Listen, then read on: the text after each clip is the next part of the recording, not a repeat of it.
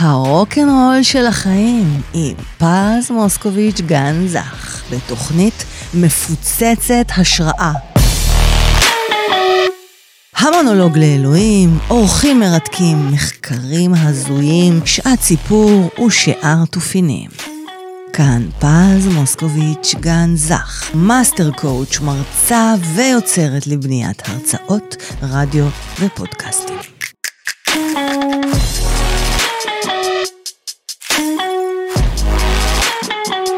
Feel good.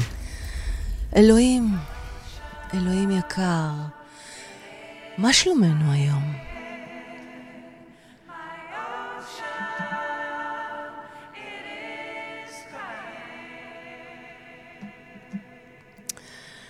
קורבנות, אה? Hmm. זה הרי, זה הרי החל בקורבנות שביקשת שיזבחו למענך בבית המקדש. ומסכנים בעלי החיים התמימים שהיו צריכים להישחט רק כדי להשביע את רצונך, או לרצות אותך, אלוהים. ולא ברור לי למה עד היום, למרות שניתן לחקור זאת בכתבי חז"ל ופרשנים שונים. וזה הפך לביטוי בו לקחנו, בני האדם, בתוך, לקחנו את זה בתוך שפתנו, את הדבר הזה, למטאפורה בה בן האדם, הופך להיות מושא הפגיעה, כלומר, זה שפגעו בו, הקורבן, כביכול. ומדוע אני אומרת כביכול? כיוון שלעיתים אף לא אחד פגע באותו אדם מתקרבן, אלא הוא, הוא זה שפוגע בעצמו.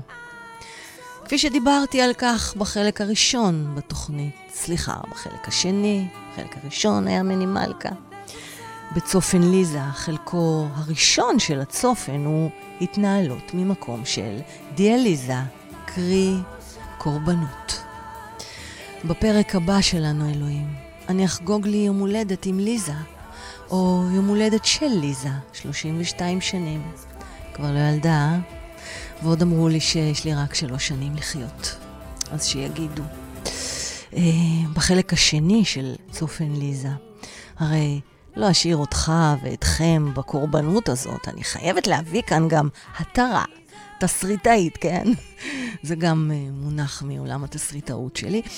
פתרון כלשהו, אני צריכה להביא פתרון, כדאי, כיצד, סליחה, כיצד לצאת מקורבנות ולחיות טוב, אה? זאת תהיה ליזה, רמז לבאות. ובכן, נחזור לענייננו, בסיפור גן העדן, אלוהים. אנחנו ממש יכולים לראות את תהליך ההתבגרות שלך.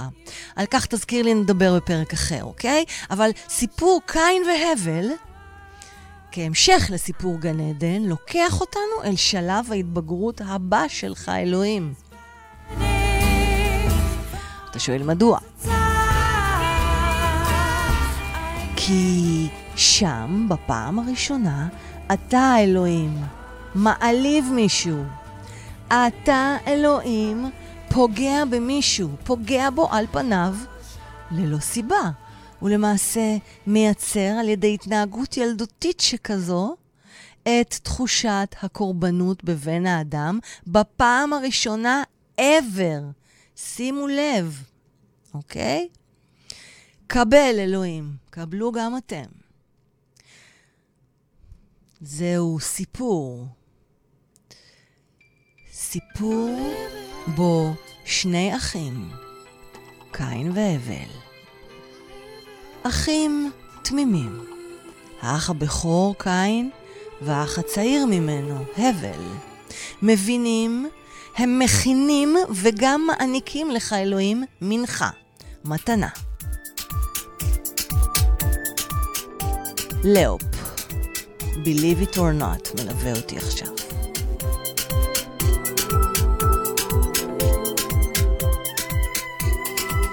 אז אמרנו, הם מניחים, מכינים את המנחה. אה, בעצם הראשון שנתן לך מנחה, אלוהים, היה קין, האח הבכור. ומה באופן די טבעי ירצה האח הצעיר לעשות?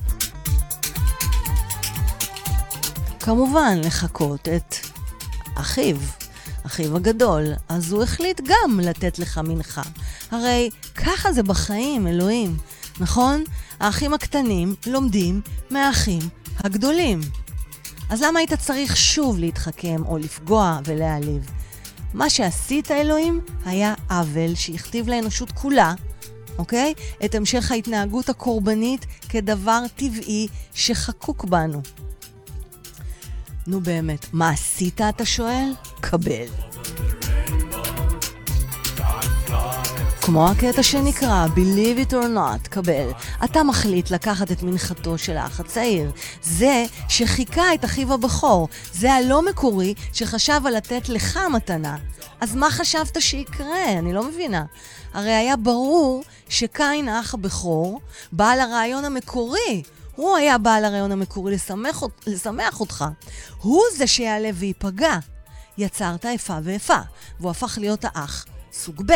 הפכת אותו להיות האח סוג ב', ואת הצעיר, החקיין, הפכת לאח המועדף. אתה קולט? אני לא מבינה. למה? ציטוט: ויהי הבל רועה צאן. וקין היה עובד אדמה. ויהי מקץ הימים, ויבא קין מפרי האדמה מנחה לאדוני, והבל הביא גם הוא מבכורות צונו ומחלביהן. וישע אדוני אל הבל ומנחתו, ואל קין ואל מנחתו לא שעה. ואיחר לקין מאוד, ויפלו פניו.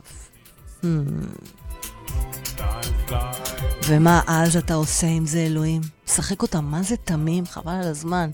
אז אתה שואל את קין, למה חרה לך ולמה נפלו פניך? התוצאה? ציטוט: ויאמר קין אל הבל אחיו, ויהי בהיות בשדה, ויקם קין אל הבל אחיו, ויהרגהו.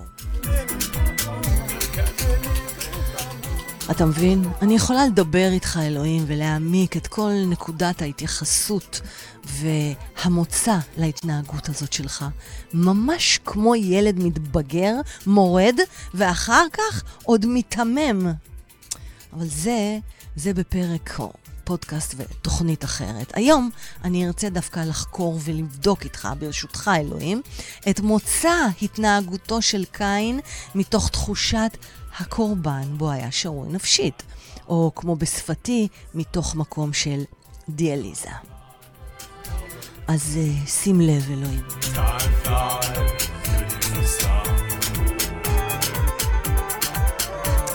שים לב, כפועל יוצא ממה שקרה פה, למעשה, אם אני חושבת על זה לעומק, אתה הוא האחראי לתחושת הקורבנות. וכפועל יוצא ישיר מכך, אתה הוא האחראי לרצח הראשון באנושות.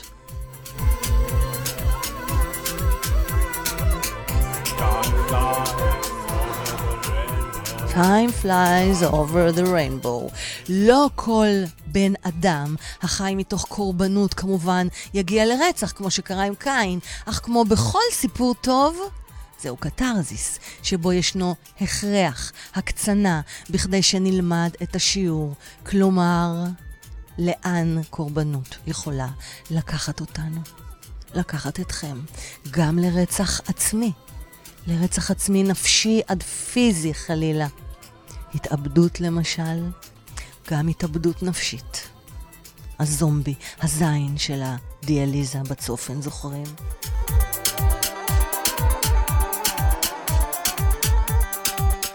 עכשיו לגבי הסבר. אין באמת הסבר בכל ספרי תורה נביאים כתובים. מדוע בחרת דווקא את מנחתו של הבל, האח הצעיר? אולי רוצה לומר לנו כי ככה זה בחיים? אולי אתה מנסה להגיד לנו שלא תמיד יש הסברים?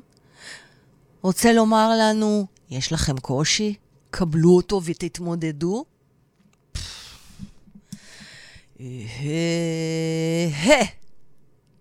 ככה פשוט, אה? אז האם אתה מנסה לרמוז לנו שאנחנו מרגישים מקופחים ומקנאים באחרים? ברור! כשאנחנו מתנהלים ממקום של דיאליזה, אלוהים, קורבנות, אז ההשוואות לאחרים מוציאות אותנו מדעתנו, או גורמות לנו לשקוע יותר אל תוך קורבנותנו אנו. מכירים את זה? העולם דפוק, אין לי מזל. חרא של מדינה. קורונה, איך נדפקתי. או, אין קורונה, עובדים עלינו. תלוי מאיזה צד אתם, הקונספירטיביים או המתחסנים מספר שלוש, כמוני. למה הוא מצליח ואני לא? הרי אני מחוברת בהרצאות שלי. תמיד אומרת לקהל שלי, לכם, וגם בתהליכים שאני עושה, גם למרצים שלי, לשדרים שלי, ובכלל, לכל הקהל שלי. לחברים, למשפחה, גם אתם קהל. סתם, גם הקהל, משפחה וחברים. כן, אלוהים, מותר לי להסתלבט קצת, מה קרה? אז uh, אני אומרת לכם שאסור לעולם לשאול את השאלה למה. זוהי לא השאלה. השאלה היא לא למה. היא לא תביא אתכם למקום טוב יותר, היא תביא אתכם רק לקורבנות. למה זה קרה לי? Mm, למה דווקא אני? Mm, למה הייתי צריכה את זה? אוף, אני מה זה מסכנה, למה? אני מאוד ממליצה לשאול רק איך. איך אני יוצא מזה? איך אני פועל עכשיו כדי להצליח? וכדומה. כי רק זה יוציא מתוך השיט שלכם ויקדם אתכם. אז תכלס אלוהים, עכשיו אני קולטת, אתה ממזר, אתה? וואי, וואי, וואי. במובן הטוב, טוב? לא ממזר בקטע שנולדת לאמא לא נשואה מאבא אחר, נולדת, בכ... נולדת בכלל אי פעם? טוב, גם זה לפרק אחר. יאללה, על כמה דברים יש לי לדבר איתך עוד, אוי, אוי, אוי, זה לא נגמר. כל הזמן עולות לי עוד ועוד שאלות ועוד ועוד נושאים. דרך אגב, אתם גם מוזמנים לכתוב לי על נושאים שאתם רוצים שאני אחקור עם אלוהים. תתה! אז אני פתאום, פתאום קולטת, תתה, בא לי פתאום לקרוא לך תתה. למה מני אבירם, מני... איזה מצחיקה אני. מני מלכה. אמר שהוא הולך ומתבודד. אז כנראה אלו רגעי ההתבודדות שלי איתך, תתה. אז הזכיר לי את הדתיים הנחמנים שהולכים ליער ומתבודדים איתך כביכול וקוראים לך תתה. אז תגיד לי, תתה, אם אני כאן באולפן עכשיו, אוקיי? אם אני כאן באולפן ואומרת לך, תתה! תתה! זה גם נחשב? אני גם אהיה כמו הנחמנית. כי אני דוסית בנשמה שלי, אבל אני הכי תל אביבית וחילונית. אז כאילו, מה, זה יכול ללכת ביחד, נכון? ראית שלא שאלתי בשעת, בשפת הלא? שאלתי בכן. אז אני פתאום קולטת, בואו נחזור שנייה לעניין של קין, המקרה הראשון של הקורבן בת, בתנ"ך, בסיפורי המקרא. כאילו בחיים שלך, כשעוד היית בגיל ההתבגרות, אלוהים. אז אני פתאום קולטת שכולנו קין, אה? או אולי רובנו? אני לא מתייחסת כרגע לאנשים כאן, אלה שמקשיבים או צופים בי, ש... אה, שאתם מושלמים, אוקיי? אם אתם מושלמים, לכו תעשו קפה, תמזגו עוד כוס יין ובירה, תחזרו אחר כך. כי זה לא רלוונטי לכם. כרגע אני מדברת על הלא מושלמים כמוני. אה, אז אם אתם המושלמים שאף פעם לא מתקרבנים, ותמיד כששואלים אתכם מה שלומכם, אתם תענו, הכל טוב, הכל טוב, הכל טוב, הכל טובים. אבל ייתכן ובפנים הכל נרקב אצלכם שם לאט-לאט, אולי באופן מודע, אולי לא מודע, אולי אתם מסתירים, אולי צבועים, לא, אולי אופטימיים. גם תכלס יכול להיות נחמד, אבל לפעמים גם תגידו את האמת, נו שוין. יש עוד כל כך הרבה נושאים לחקור בהתנהגותו של קין ושלך, אלוהים, בסיפור הזה, כמו אשמה, כמו היתממות, כמו התבגרות למשל. על כך ועוד, ניפגש לנו על מצפתל ומיקרופון בתוכניות הבאות, אלוהים. אז עד אז, היה שלום, ותתבגר כבר טוב.